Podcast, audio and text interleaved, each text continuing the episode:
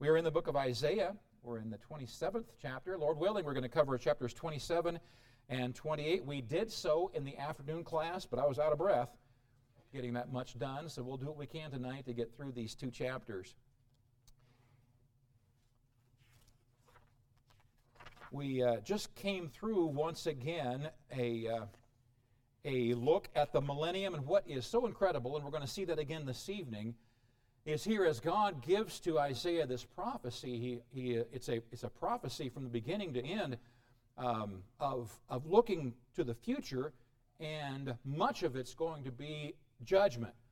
Uh, the people of God during Isaiah's day were, were living horribly wicked lives. There was so much idolatry involved. There was much, we'll see tonight, drunkenness on the part of, uh, across the board, but even the priests, uh, and uh, many, many wicked sins. And so God said judgment is going to fall. And uh, much of Isaiah is that judgment. But what's incredible to me is he talks um, about judgment, judgment, judgment, and then as if he's to say, now just take a step back and catch your breath. And then he looks to the millennium. And he takes a prophetical look for the Jews that have come through the horrible time of the tribulation, and they have made it into the millennium now, and they're looking back at what they've come through, and they're thanking God for bringing them through, and now they're rejoicing, singing this wonderful praise song to God in the millennium. And then he goes back and says, okay, let's get real now. Here's where you are. Judgment's coming once again. And so even tonight, we're going to be seeing that back and forth. But uh, to begin with, if you've got notes or taking notes, Roman number one, another view from the millennium. Another view from the millennium. And there's no. Um, Michael, would you mind running over and getting a set there for Judy? I don't think you got one. We want to get her a set of notes because that's all you come to church for is the notes. Anybody else need a set of notes? All righty. Uh, another view from the millennium, letter A, is Satan will be bound during the millennium.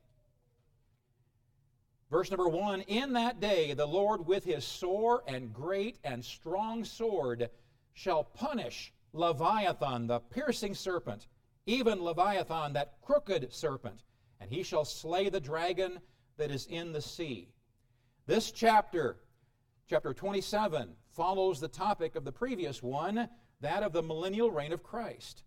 The imagery here of the Leviathan, which we see in Job, called here a piercing and crooked serpent, along with the dragon in the sea, are probably, in this reference, references to Satan. As the Lord assumes his leadership, one of his many responsibilities will involve binding Satan and casting him into the bottomless pit where he will remain for a thousand years. Revelation 20, verse 1 and following. And I saw an angel come down from heaven, having the key of the bottomless pit and a great chain in his hand. And he laid hold on the dragon, that old serpent, which is the devil and Satan, and bound him a thousand years, and cast him into the bottomless pit, and shut him up, and set a seal upon him, that he should deceive the nations no more, till the thousand years should be fulfilled. And after that, he must be loosed a little season. So, chapter 27 begins with Satan being bound during the millennium. That's the introduction. Let's have a prayer, and then we'll take off running. Thank you, dear Lord, for your love and your blessing, and thank you for giving us this amazing book of Isaiah. Dear Lord, there are so many wonderful truths found in this book. But over and over we see, Lord, you telling the people of Israel that they're going to be judged. And Lord, they didn't believe you. And so we know from history that judgment did fall. But what is amazing to me, Lord, is your mercy. Instead of giving up on your people and really obliterating them, Lord, you showed them when in the millennium you would restore your relationship with them. And so, Lord, I thank you for being a merciful God. And I thank you for repeatedly revealing that to us in this book. So, Lord, help us tonight to get a, a clear image of who you are as we study these two chapters, for we love you in Jesus' name. Amen. Letter B God's commitment to his people. Verse or number one, God identifies his beloved people in verse number two. In that day, sing ye unto her a vineyard of red wine. The focus here is shifted to God's people. Israel, calling them a vineyard of red wine. Interestingly, the Hebrew literally translated reads a vineyard of desirable, pleasant wine. God was reminding his people how he felt about them. They were his chosen people, and he still loved them, told of a day in the future when he would be close to them once again. Isaiah 5 1 Now I will sing to my beloved, a well beloved, a song of my beloved touching his vineyard. My well beloved hath a vineyard in a very fruitful hill, and he fenced it and gathered out the stones thereof, and planted it with the choicest vine, and built a tower in the midst of it and also made a winepress therein. And he looked that it should bring forth grapes, and it brought forth wild grapes. Number two, God commits to keeping Israel in that day. Verse 3 I, the Lord, do keep it. I will water it every moment, lest any hurt it. I will keep it night and day. As a gardener would keep his garden, God says to Israel, I will keep you. God revealed his commitment to Israel's care. The millennium will give God the opportunity to care for them like he desired all along. But because of their wickedness, up until that point, he could not. Number three, God's wrath would no longer be toward his people. In verse 4, he says, Fury is not in me. Who would set the briars and thorns against me in battle? I would go through them, I would burn them together.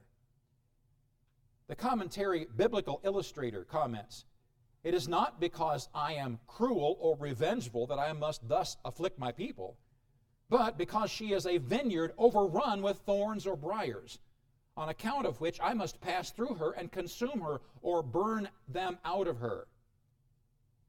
The other possibility is this I am no longer angry with my people.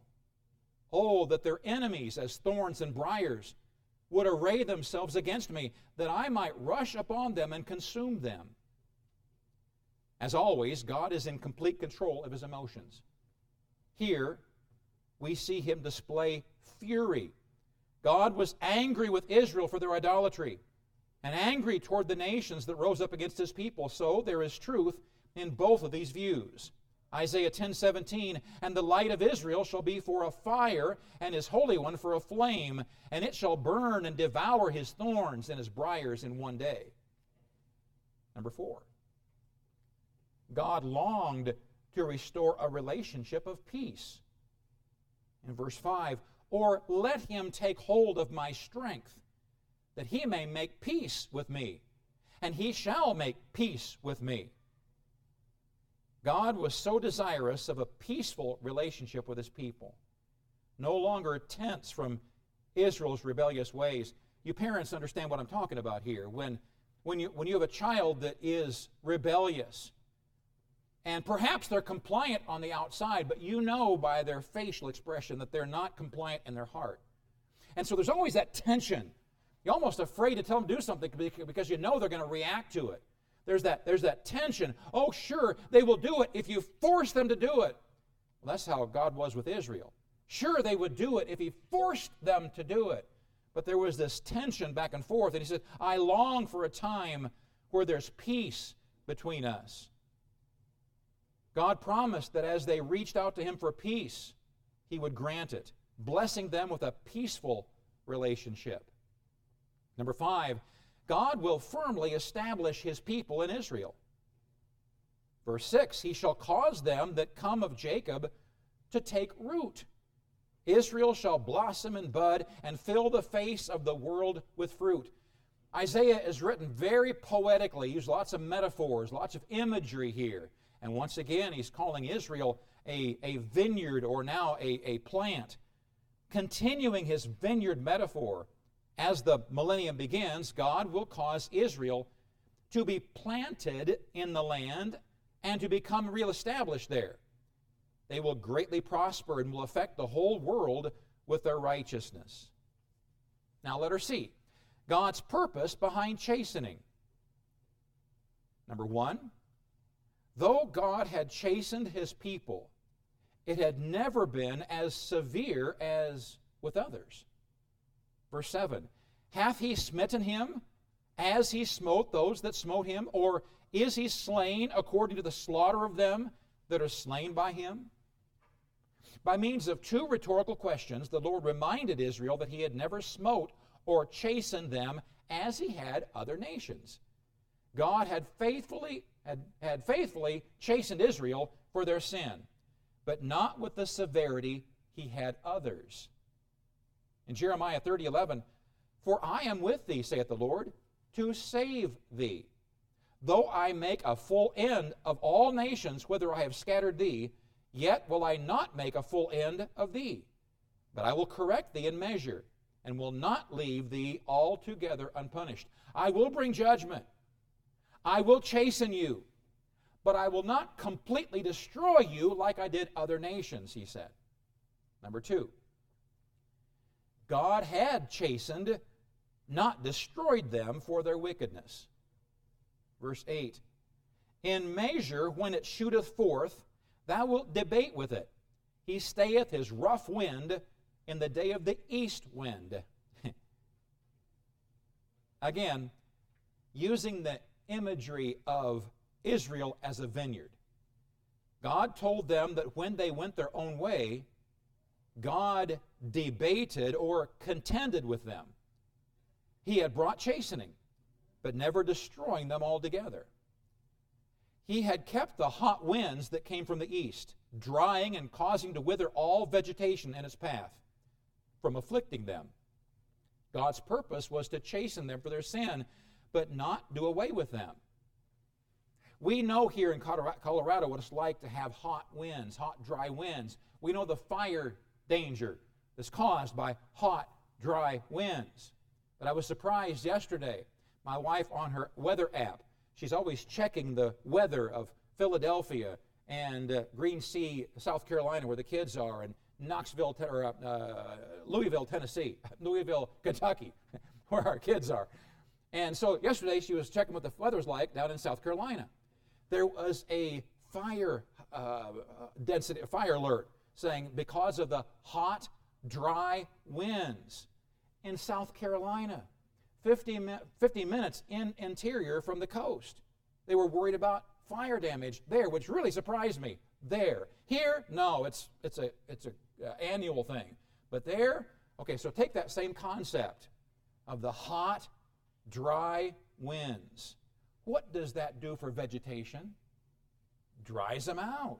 That's why we have to irrigate here. Didn't irrigate in Illinois. I never ran a sprinkler in Illinois because that makes your grass grow more. You got to mow it more. But here, if you don't irrigate, if you don't sprinkle, your grass is going to die. Why? Because of the hot winds. That's what's being described here. Number three, God had used chastening to rid Israel of their idolatrous practices. Verse 9 By this, therefore, shall the iniquity of Jacob be purged, and this is all the fruit to take away his sin. When he maketh all the stones of the altar as chalk stones that are beaten in sunder, the groves and images shall not stand up. Throughout Israel's history, God had brought chastening to purge them of their sin. The fruit of God's tree or we could say the end product of his chastening, or the fruit of his product, was to rid them of their sin. God told them here how he had repeatedly judged them for their idolatrous practices, and he provides here an illustration. Israel's covered, I'm told, with limestone rocks. When those rocks are burned, they can turn to chalk, or called chalk stones here. The thought is, as God turned up the heat on Israel for their sin, he purged them of their groves and images. Those idolatrous practices that they kept doing and kept doing and kept doing, God had to turn the heat up more and more and more to rid them or to purge them from those sins. Number four, Jerusalem had been destroyed, but Israel had not been forgotten. Verse 10 Yet the defenced city shall be desolate and the habitation forsaken, and left like a wilderness. There shall the calf feed, and there shall he lie down and consume the branches thereof. God reminded Israel of the times their city had been destroyed and left desolate. Assyria and Babylon ravaged the city of Jerusalem, as Babylon finally carried away everyone but the very old and insignificant, leaving the city desolate, smoldering, and in ruins. His chastening had been harsh, but not with the intent of utter annihilation he did not completely destroy his people. Number five, God used heathen nations to bring judgment on his erring people. Verse 11 When the boughs thereof are withered, they shall be broken off. The women come and set them on fire, for it's a people of no understanding. Therefore, he that made them will not have mercy on them, and he that formed them will show them no favor. What do you do with the branches that fall off the tree? You gather them up. If you're in the country, you burn them. You, you, you, get rid of them. That's what he's saying. These branches were, they fell off, they're broken off. They're going to be gathered together by the women, he says here, and set on fire. So, as dried branches are collected and burned, so did God with the peoples who had forsaken God.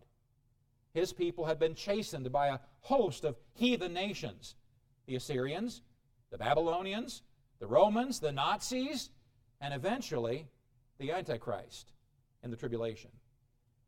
Psalm 106, verse 40, therefore was the wrath of the Lord kindled against his people, insomuch that he abhorred his own inheritance.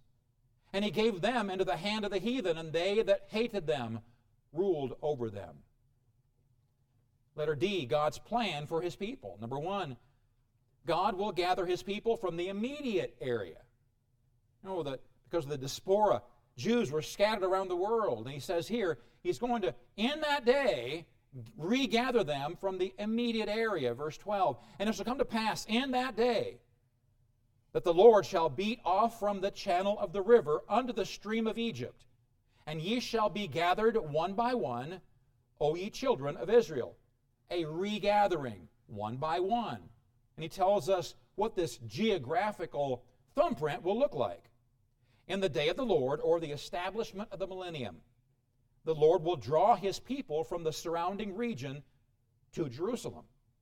The phrase, the Lord shall beat off from, refers to either beating the olive trees to make the berries drop from harvest or beating out the grain by threshing. Both are with the intent of bringing in a harvest.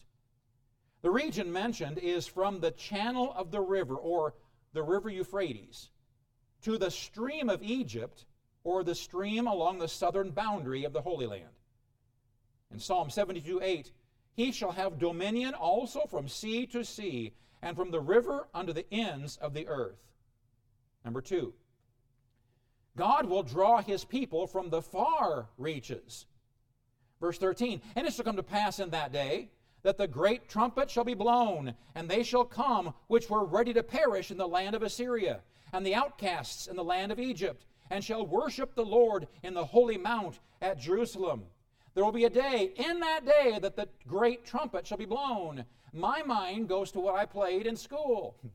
I played a brass instrument with three valves, and you have spit valves there. You could, you could blow, and the spit would come out of it. And so my mind says that's what's to be blown. But I don't think so. In that day, they weren't playing these brass trumpets they were playing a ram's horn typically. And so, in that great day, it will be very possible, I think, that the horn blown will be a ram's horn, and they can be very deafeningly loud. Bill Oliver, one Saturday morning at our men's prayer breakfast, brought a ram's horn. And he said, Now, fellas, you got to know this, this, this room that we're in is not that big. And this makes a very loud noise when I blow it. He was right. We had to cover our ears because in that room it was deafeningly loud, that ram's horn. So here we have a great trumpet being blown. Um, in the beginning of the millennium, a trumpet of Jubilee will sound out, signaling those scattered of Israel to return to their homeland.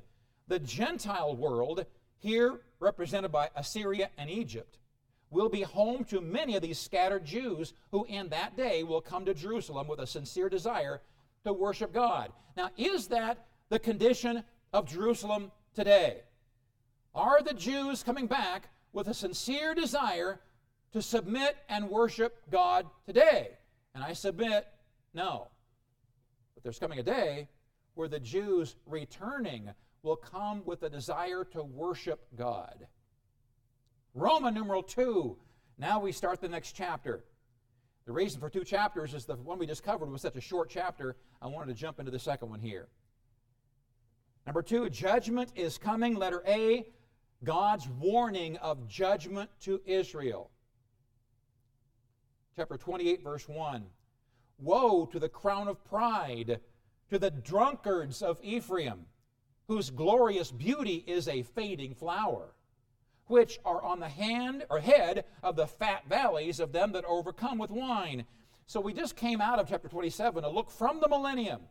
Now we're going back to judgment, back to looking toward the oncoming judgment.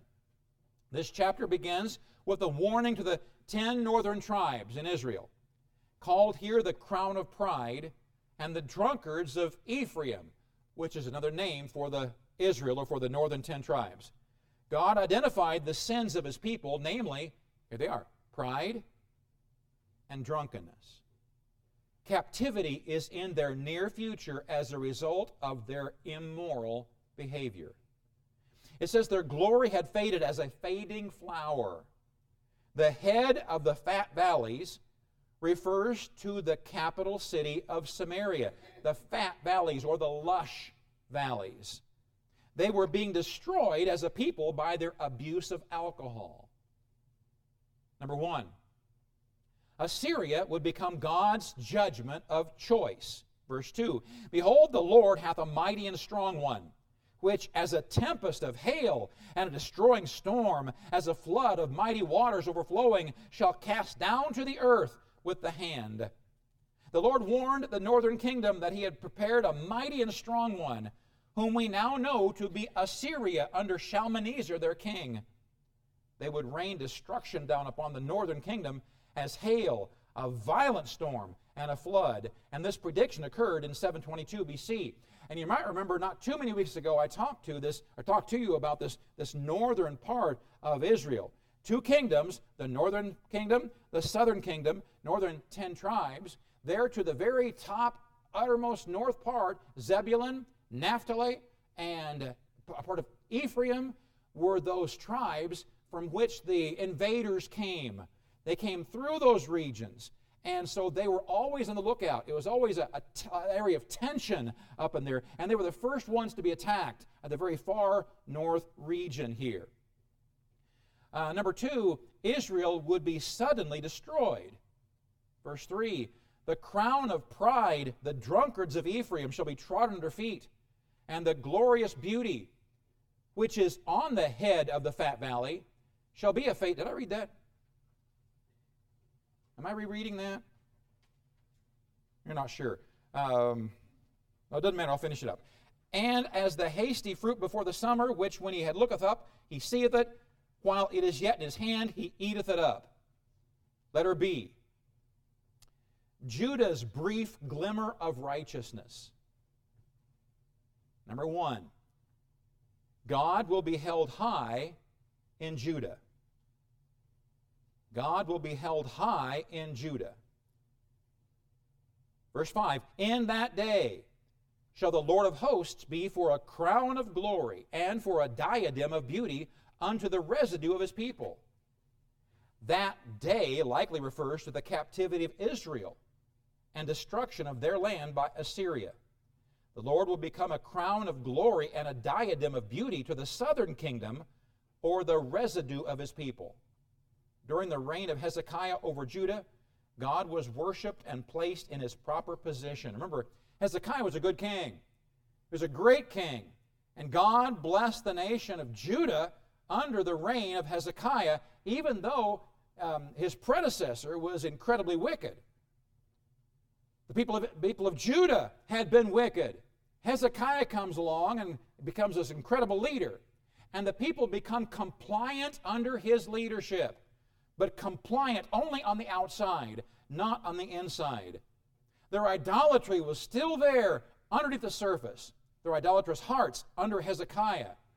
And Isaiah 41 16, Thou shalt fan them, and the wind shall carry them away, and the whirlwind shall scatter them, and thou shalt rejoice in the Lord, and shalt glory in the Holy One of Israel. So God was worshiped and placed in his proper position. As Israel was being attacked, God once again was glorified in Judah, the southern kingdom. Number two, God promised wisdom and strength to Judah. Verse 6 And for a spirit of judgment to him that sitteth in judgment, and for strength to them that turn the battle to the gate. God promised a spirit of judgment, or a spirit of wisdom, to the good king of Judah, Hezekiah. Them that turn the battle to the gate describes Judah pushing the enemy back to their own gates. And you recall how God blessed the army of Hezekiah and there were great victories under his leadership. Wisdom and strength would come from God as Hezekiah followed him. Letter C.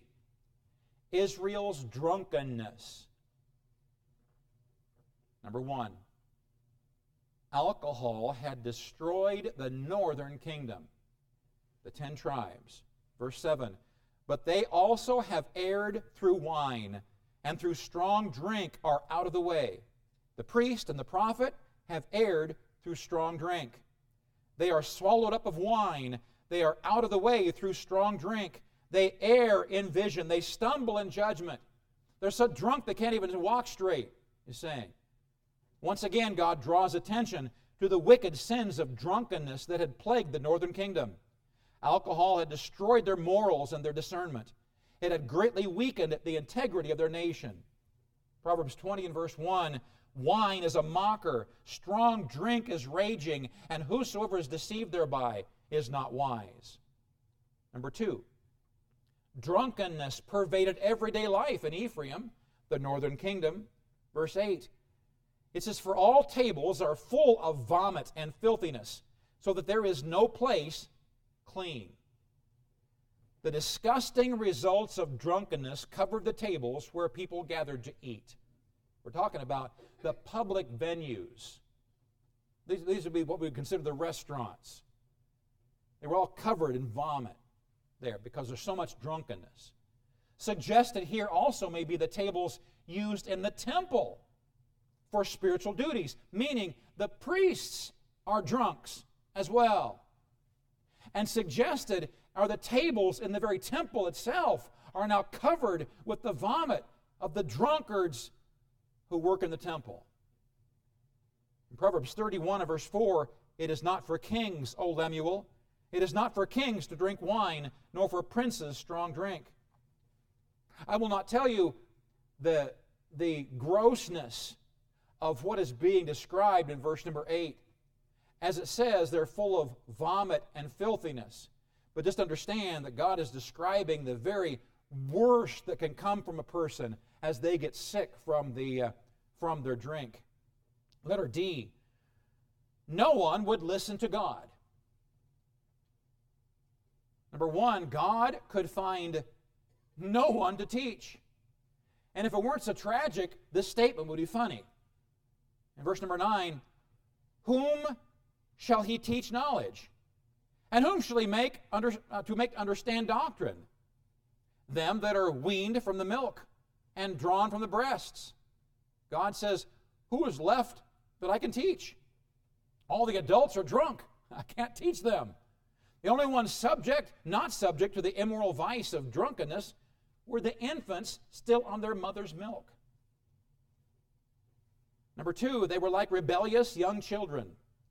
And this was very enlightening to me. I had never looked at these verses with this vantage.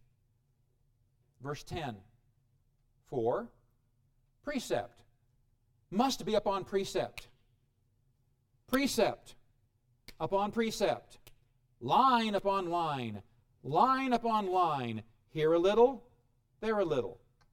And of course, we use this oftentimes to talk about how we teach and how we learn. We build people's lives little by little. You're building one spiritual truth after another. But notice, God bemoaned the deplorable condition of the northern kingdom by describing them as young children needing to be taught carefully and slowly. Similar to an elementary teacher reviewing the ABCs and learning their numbers, they had ignored God and all his teachings, like a rebellious child in the classroom. Jeremiah 5 4, therefore I said, Surely these are poor. They are foolish, for they know not the way of the Lord, nor the judgment of their God. And we're going to come back to this very thought we just talked about in another verse shortly. Letter E.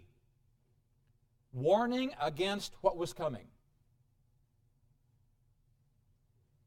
Again, this is interesting. Number one, foreign languages would be a sign of coming judgment.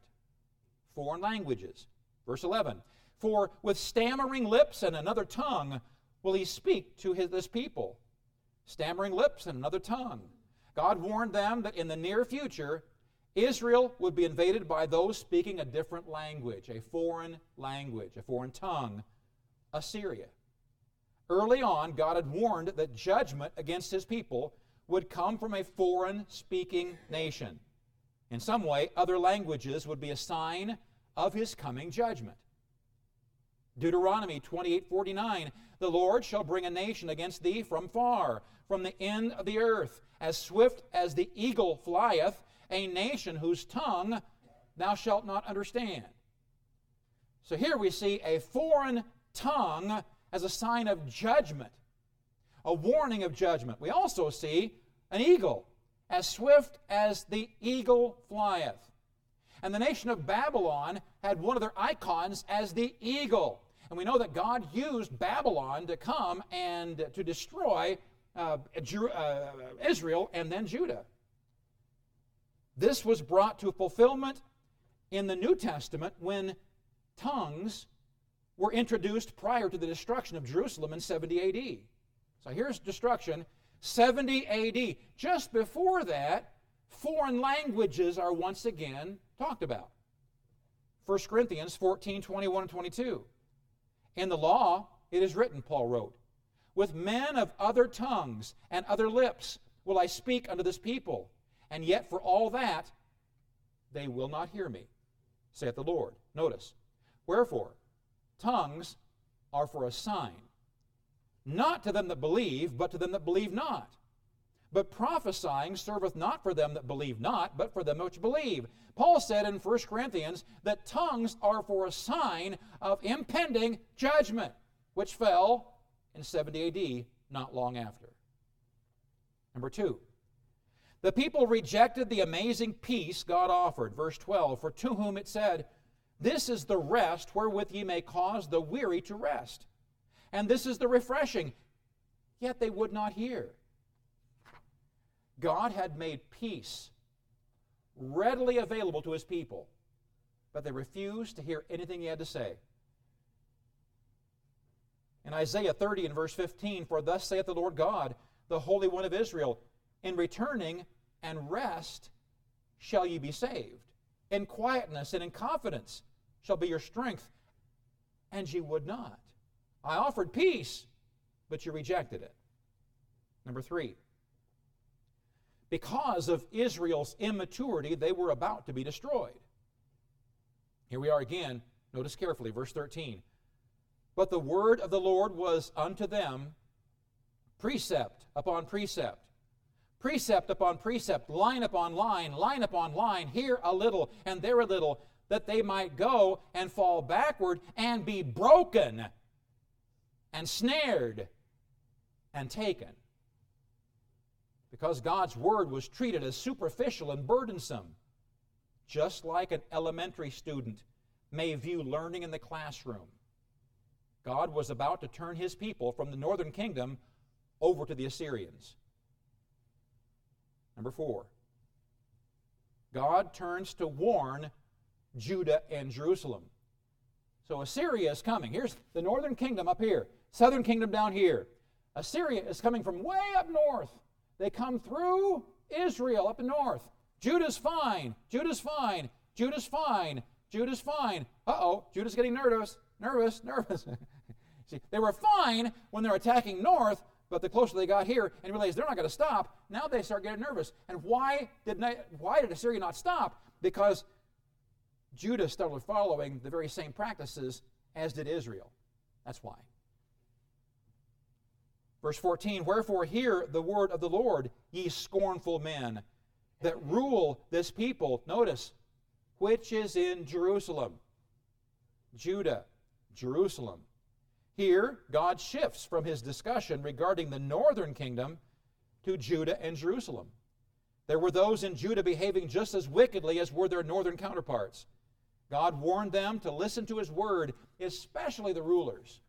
Number five, there was much foolishness in the ranks of Judah's leaders. Verse 15, because ye have said, We have made a covenant with death and with hell. Are we at agreement? When the overflowing scourge shall pass through, it shall not come unto us. For we have made lies our refuge, and under falsehood have we hid ourselves. Notice he talks about a covenant, a covenant with death and hell.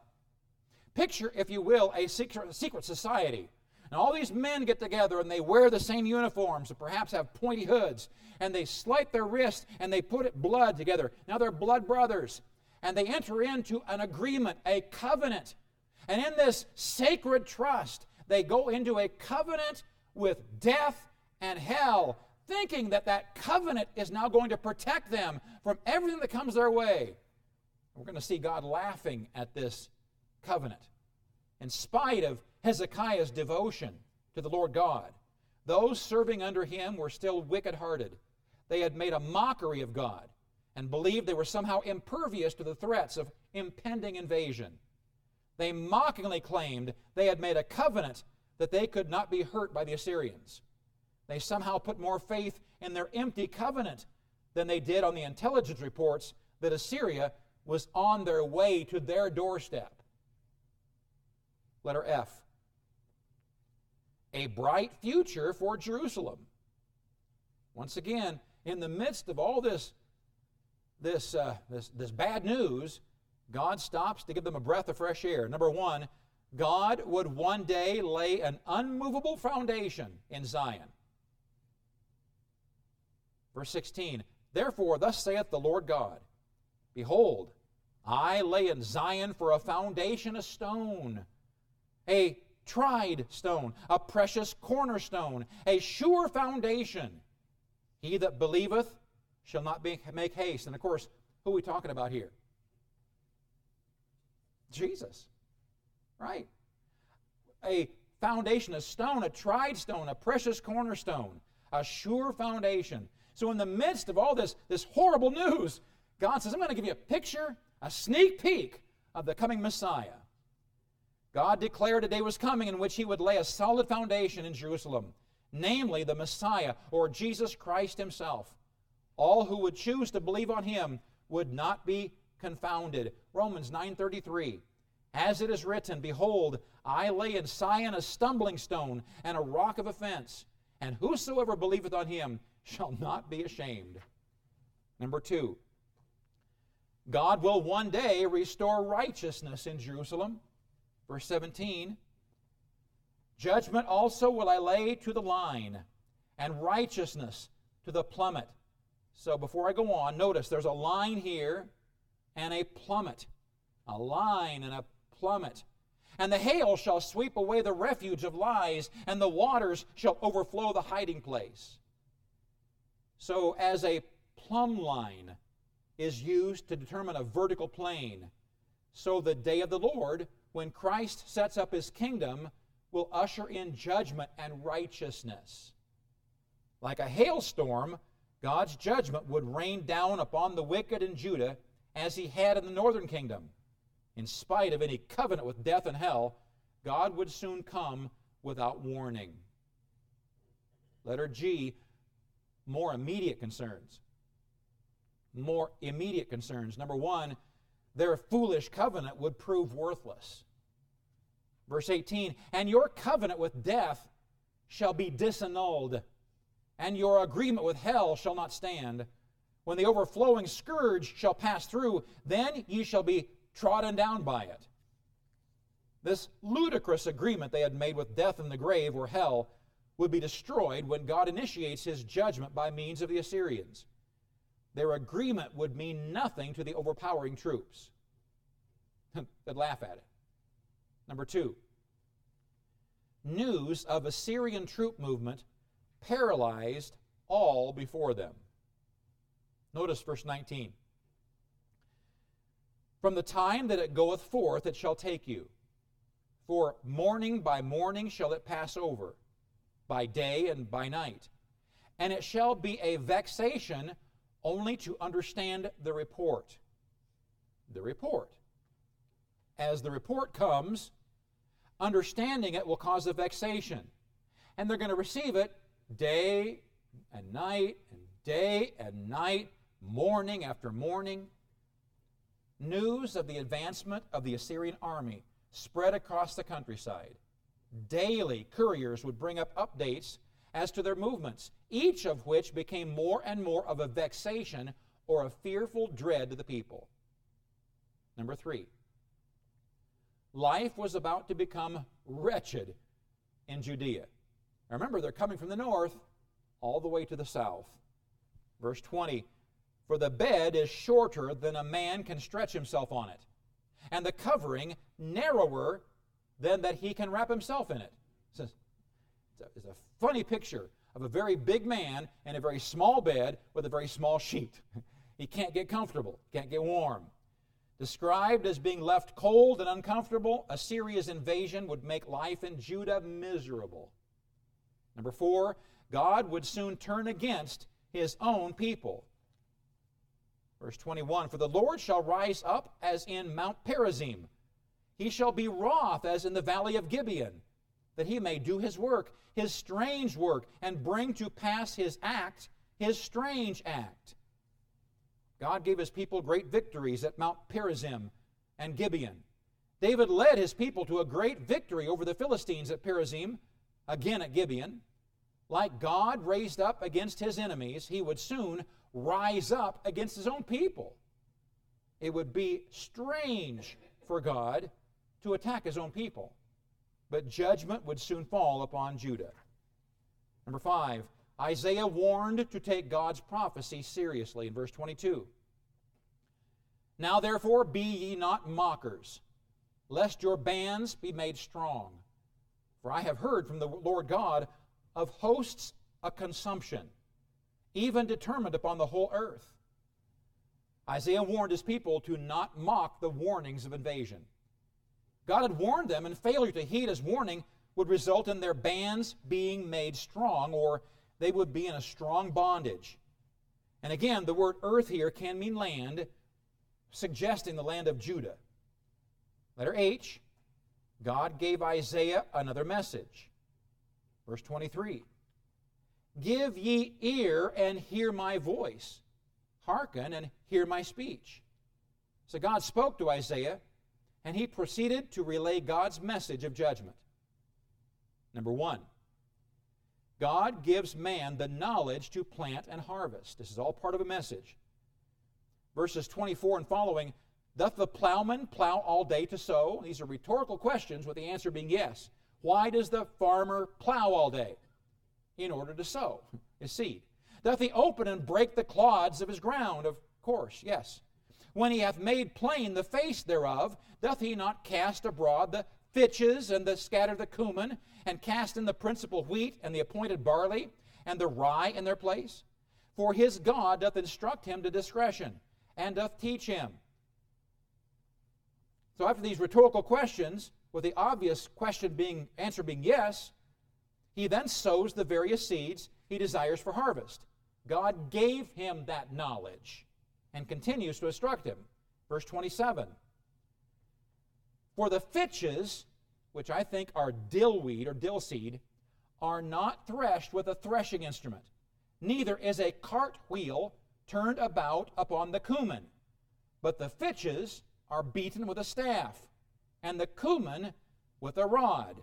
Number two, different crops are harvested differently. Different crops. These, these fitches and cumin are very delicate, delicate plants. And so when it comes time for harvesting them, you're not going to bring in a combine, you say, to harvest them. They're going to be harvested much more gently. Number three, God's threshing would not destroy his people. Verse 28 Bread corn is bruised, because he will not ever be threshing it, nor break it with the wheel of his cart, nor bruise it with his horsemen. The grains used to make bread are hardier than the delicate cumin and fitch. They can hold up to more severe means of harvesting. That which would destroy the finer grains, like the sledge drug over it to crush and separate the grain from the hard shell. His threshing would be for a time, but not forever. Like the grain carefully monitored as to not be broken under the wheel of the cart, so God would not allow his people to be completely broken. The thought here is that God was about to thresh his people by means of the Assyrian army. He would judge them but not destroy them. Lastly, number four, God's judgment comes from a loving and merciful heart. This is the capstone to the whole chapter. Here we see, in the midst of all this judgment upon his people, God is a merciful God. Verse 29 This also cometh forth from the Lord of hosts, which is wonderful in counsel and excellent in working. As the knowledge and skill to harvest grains comes from the Lord, so is this message of warning to his people. God warns them because he had not given up on them. He is wonderful in counsel and excellent in working. So we see God saying, I'm going to judge, your, judge you, I'm going to bring judgment. But ever so often, he said, Now let's take a step back.